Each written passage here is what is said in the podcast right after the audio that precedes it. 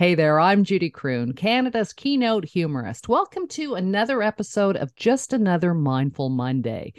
Today's episode Parenting Finding Calm in the Chaos When Things Go Wrong. We're doing a series of these podcasts and then hopefully a live show in the near future because parents and kids are stressed out. And by the way, if you didn't get a chance to listen to our first episode last week called It Starts with Connection, I highly recommend that you give it a listen. Connecting with yourself, connecting with your kids, especially during, before, during, and after COVID. You know, resources are tapped. COVID made those resources even more limited. So today and last week, I had two moms on the show who want to make those resources available to parents who don't know where to turn. Uh, we are going to do this podcast in three parts. So, like I said last week, episode one, it starts with connection. Uh, today, when things go wrong, acceptance. And then next week, we're going to talk about teaching kids to meditate. So if you're a stressed out parent, we hope that you tune in to all three parts. My two very special guests for all three episodes are Cara Coulson and Debbie DeCroon. Cara is a family facilitator. She works with families that include a person with an intellectual, developmental, or dual diagnosis disability, often with autism, and she helps them to navigate the service system in the Durham region. She's also a mindfulness life coach at Pearl Mindfulness Education. I've had the pleasure of interviewing Cara so many times on just another Mindful Monday. And here's the thing Cara teaches mindfulness and meditation to adults as well as to kids and kids with special needs. Debbie is a pediatric speech language uh, speech language pathologist. I can't believe I can't say that. She also happens to be my sister. And that's why she's the smarter one. Deb has worked at various children's treatment centers and school settings, helping children with developmental delays, autism, ADHD, and other complex communications uh, disorders. Debbie now operates a private practice where the focus is as much on parent training and coaching as it is on helping children to become better communicators. Debbie has always felt that parents need to see themselves as the experts when it comes to knowing their child, and that no professional can have as great an impact on a child's communication skills as a parent who can adapt to their child's changing needs. So, ladies, welcome again to the show. Thanks, Judy. Thanks, Judy. Yeah, so just uh, recapping last week, it starts with connection, uh, connecting with yourself, uh, connecting with your child. Were there any takeaways for uh, for either one of you that you would like to uh, recap before we launch into when things go wrong? I thought you both said amazing things last week. Um, Deb, I'll start with you. Is there something that really stood out for you? I liked, uh, we talked about OWL at the end of it. Can you tell folks again what OWL stands mm-hmm. for? So, OWL is an acronym that we use when working with parents who you know, have children who might have an identified communication delay or disorder, or for parents who are concerned about their children's development. And the acronym stands for Observe, Wait, and Listen. So we talked last week about how everything starts with connection and how to be able to communicate is what makes us human. But sometimes it's not about talking at a child it's about waiting to see how is the child going to engage with us? What are they interested in? What do they like? What do they want to play or read or do together? And then taking our cue from the child to see okay this is what they want to connect about right now. So with a baby it might be just giggling and and you know making raspberry sounds or animal sounds with a preschooler. It might be a book that they want to read with us. With an older child, I think Cara talked about connecting with teenagers when you're driving in the car. And sometimes it's just about waiting and listening to the conversation that they want to have and then taking our cues from there. Uh, Cara, for you, what was uh, what was the takeaway, or uh, you know, just listening to you, like I was amazed that you teach mindfulness and meditation not only to adults but to children as well, children with special needs. And for folks who may be skeptical about that, can you just sort of recap how how you approach that? Well, always finding, uh, I've always found it fun to do children um, and people, even adults with special needs, because you really have to start off making a connection with them, as Debbie talks about, and also finding what really they love. What is what really turns on their joy? So let's say for somebody, it's the Harry Potter series of books. So, um, you know, you could start to take some of those mindful thought processes and even uh, ways to breathe and and then kind of make that personalized for for that individual in and around Harry Potter. So what I find really fun about this is you get to be creative and make a real deep and lasting again connection through mindfulness and coaching with mindfulness with with individuals what was interesting, what stood out for me, and it may seem obvious, but you both touched on this a number of times last week, is that we're not talking about expensive techniques or expensive toys or gadgets or or apps. I mean, all the things that you guys talked about were things that probably could have been done since the beginning of time, right? Yeah. Mm-hmm. Yeah. Yeah. Though the reason why parks still have swings and the reason why we still have libraries with children's mm-hmm. books and the reason why kids like hanging out with their grandparents is because you know some of these types of interactions and activities have just stood the test of time. They're fun for adults and kids. And you know fun is often the i think yeah i like cara saying the currency of connection and i think fun is is one type of currency for connecting with others. You know, Some... Deb, I love how you always bring up grandparents because, mm. you know, you and I are coming to a stage where our our children are adults now and we've walked each other through their childhood. Yep. and um, you know, grandchildren perhaps maybe will be coming into the future within the next decade, perhaps. And you know, you always think to yourself, well I can't." You know, grand grandparenting will be different because I'm not going to be caught up in all the parental stuff. And yeah. that's why mentioning grandparents is so great because grandparents really can just be in the moment and have fun. Yes, true. Very so true. can parents if they're becoming aware of it. Well, and, and something that mindful. Yeah. Something that you both said last week was that kids are really on to you if you think you're faking it. If you think you're looking at your mm. iPhone and you're mm. you're mm-hmm. being present with your child, they sniff that out in a second. Yeah, and oftentimes their behaviors will get even more out of control when they realize you're not mm-hmm. present with them. So yeah. let's use that as a jumping off point. We talked about uh, connection. Episode two, when things go wrong. So, Cara, I'd like to start with you this week. Uh, when things go wrong, what are we talking about? Uh, what do parents come to you with? What are the issues when, quote unquote, things go wrong? And why do they come to a mindfulness coach? Because if you can just sort of lay that out for us. Sure.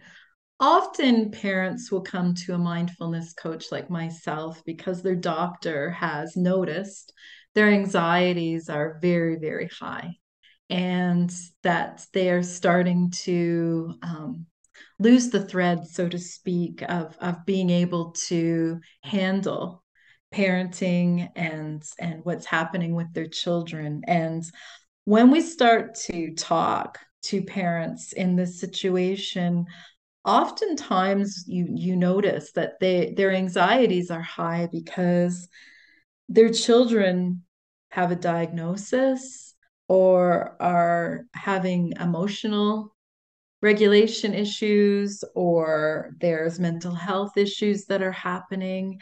And it really boils down to coming back to the basic premise of managing parental expectations. So, what what is going on? Often drilling down with parents with their anxieties themselves, the truth truly comes out as it, this parenting wasn't what I expected. Hmm. You know, it's not what was on Facebook with all the other people I saw having kids. you know, yeah. like that family photo of everybody lined up in the same Christmas jumper and everybody looks so happy. You don't see the footage beforehand and you don't see the footage after the fact. And that's truly where life lies that that is the truth of it. So oftentimes i find that parents are realizing and starting to recognize that this isn't going the way i thought it was going to. It doesn't look the way i thought it would. And so what's perfection? Because often as parents we're looking into wanting everything to be that easy perfection. And really, what is that? I mean, perfection looks different to every single one of us. So, and that's the piece where we talk about acceptance. So they come mm-hmm. to you. This is that the, they've now realized that there is a challenge. Yeah. Uh, they're slowly accepting that. What is a bit of homework that you might give them to do? Well, you know, uh, often taking a look at where their thoughts are at. So, if we were going to go back to that owl um, idea that Deb was talking about earlier in regards to connecting with children, um, for mindfulness, uh, also observe, watch, and listen comes to observing, learning the practice of bringing breath into the body and just taking a few moments to breathe. Uh, watching to see if any thoughts are coming across your mind and then listening to what it is that they are. What are you truly saying? What are you truly thinking about this, say, situation with your child, this diagnosis that's happening?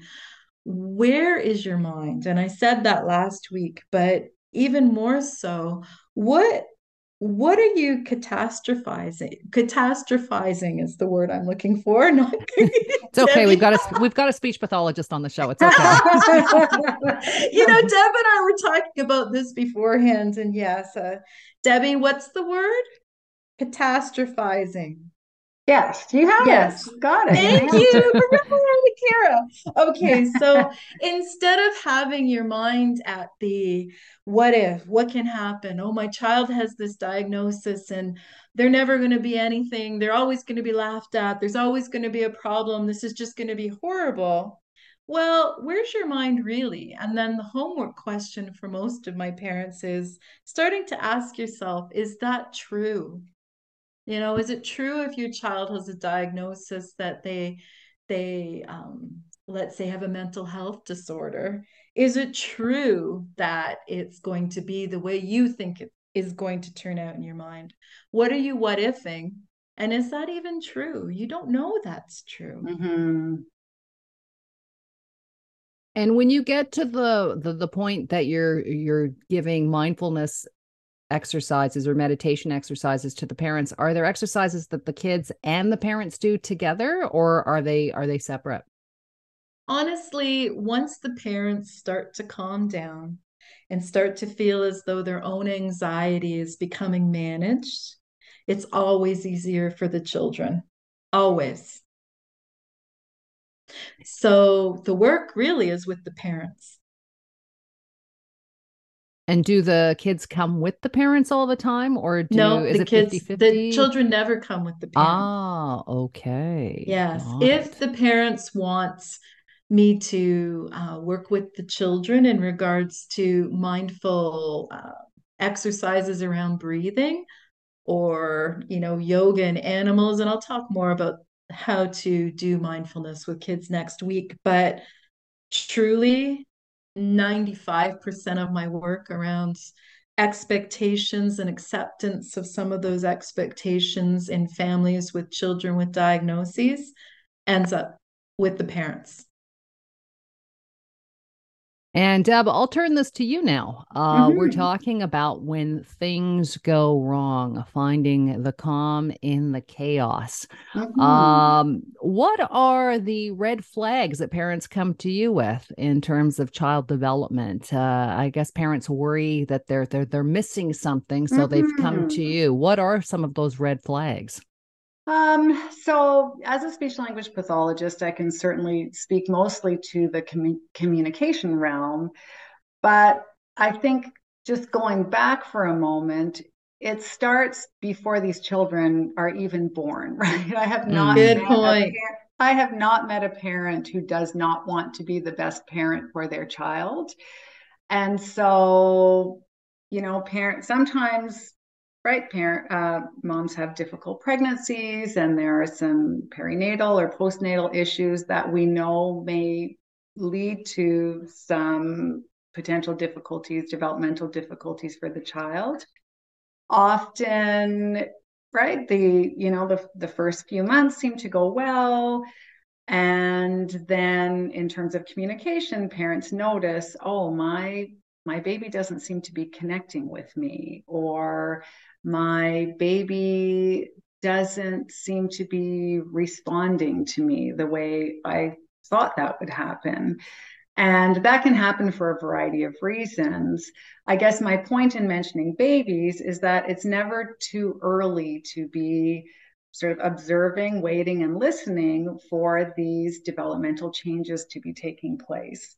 So, in terms of red flags, um, you know, one of the things that happens here in in uh, in our in Canada for all infants is that they have their hearing screened right at birth. And so one of the first questions is, you know, is your child not responding because they're not hearing? And that it's pretty easy to arrange for a hearing assessment to rule that out. If a child is not connecting for other reasons. And now we can move up to, you know, a 12 month old child, an 18 month old child, a, a two year old. At those points, we're going to start to see that there may be some differences or challenges. So, for a child who is really, really, really busy all the time, it may be hard for that child to stop and respond to the language that they're hearing and to follow directions and respond to their name because from a sensory perspective their little bodies just want to move all the time. Um, you know there we may notice differences in terms of whether or not a child starts to babble or starts to use those first words, which we look for at around the age of 12 months. And, mm-hmm. you know, I have to mention a statistic here, which is that one in 10 children will require extra help in developing speech and language. And so we know that speech and language is a huge marker for other areas of development, including play, including making friends and then later on being able to learn to read and, and write and manage all of those academic areas that come with school. So there can be markers along the way that will make a parent think or a caregiver think, oh, I have a concern here. And generally, parents, you know, parents have a read on their children. They know when something just doesn't feel right. They may not have a name for it at the time, so then it becomes a, case of okay, what do I do about this? Where do I go for help? And luckily in Canada, we have free healthcare. So even though the resources seem a little strained and hard to access, um, you know, your GP is a good place to start. If we're talking about an older child, you may be going to some drop in programs with your child at the local library or community center, and there will be people, ECEs, uh, working in those in those settings, you know, that you might be able to approach to say, hey, does this seem a little bit off to you? I noticed this about my child. My other children, you know, didn't do this or were doing this.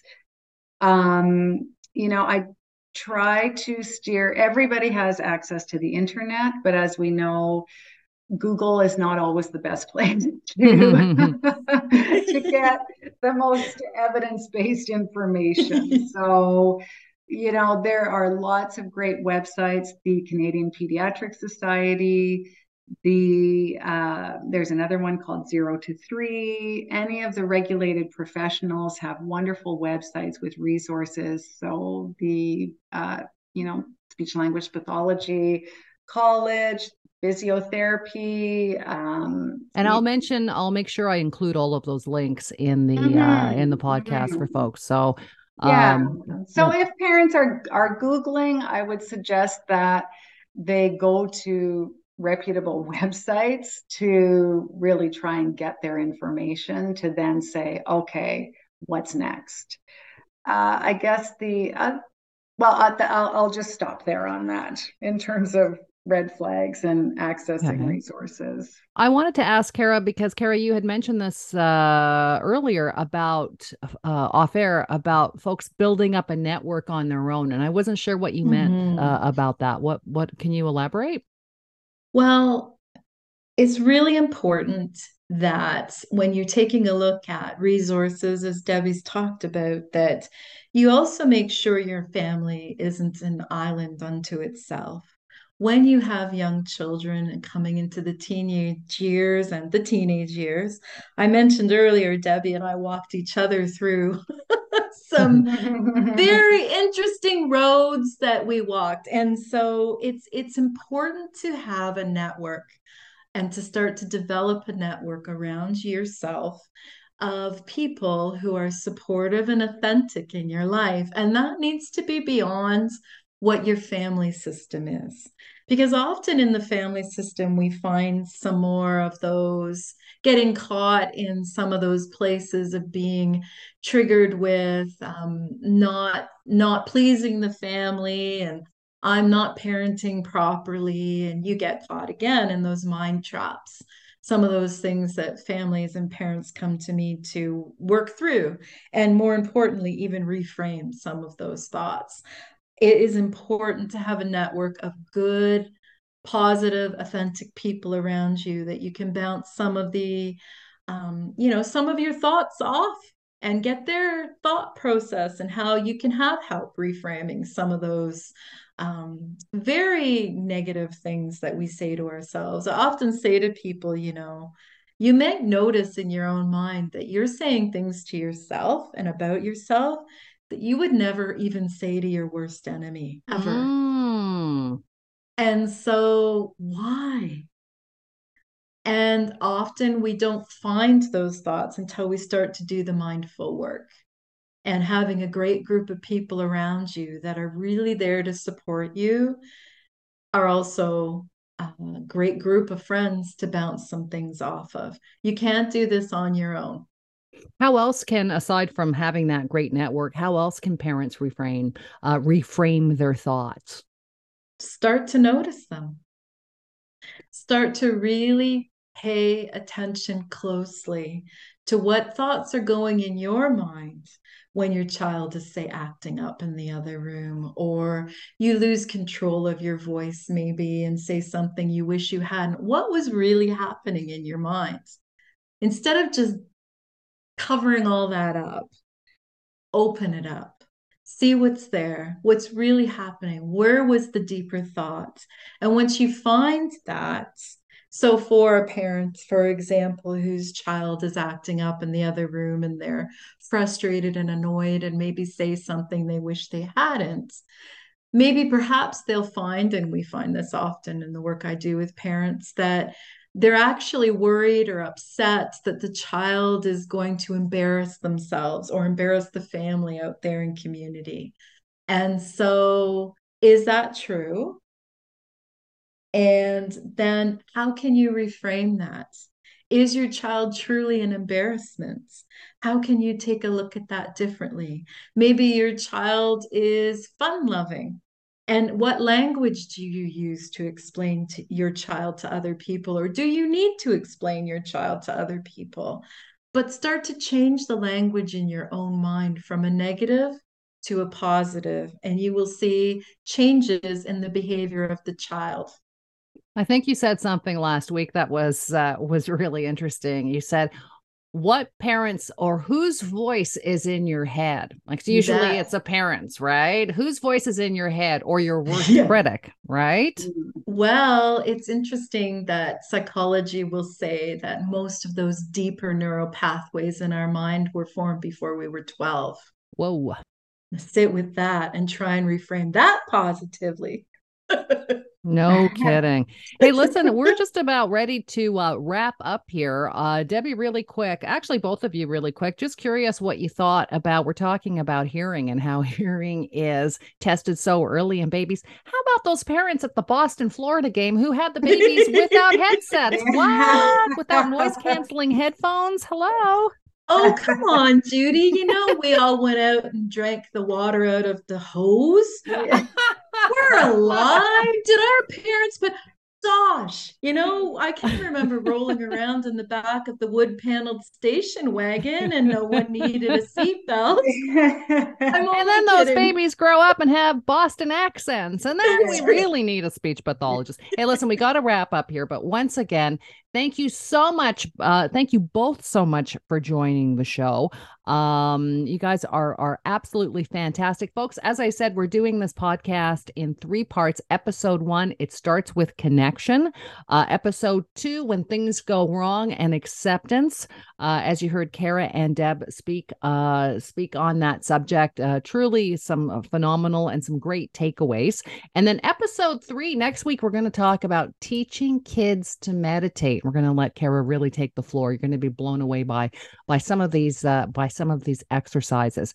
By the way, if you'd like to reach Cara, she's at zenlife285 at gmail.com. As I've said, I've had Cara on the show a number of times with fantastic meditation exercises, some great meditation hacks. Um, she's really, really phenomenal. And Debbie De Kroon, speech pathologist Debbie De Kroon extraordinaire. You can reach Debbie at hmm. debbie.decroon at gmail.com. Ladies, thanks again for uh, for joining me on the show. Thank you. Thanks for having us.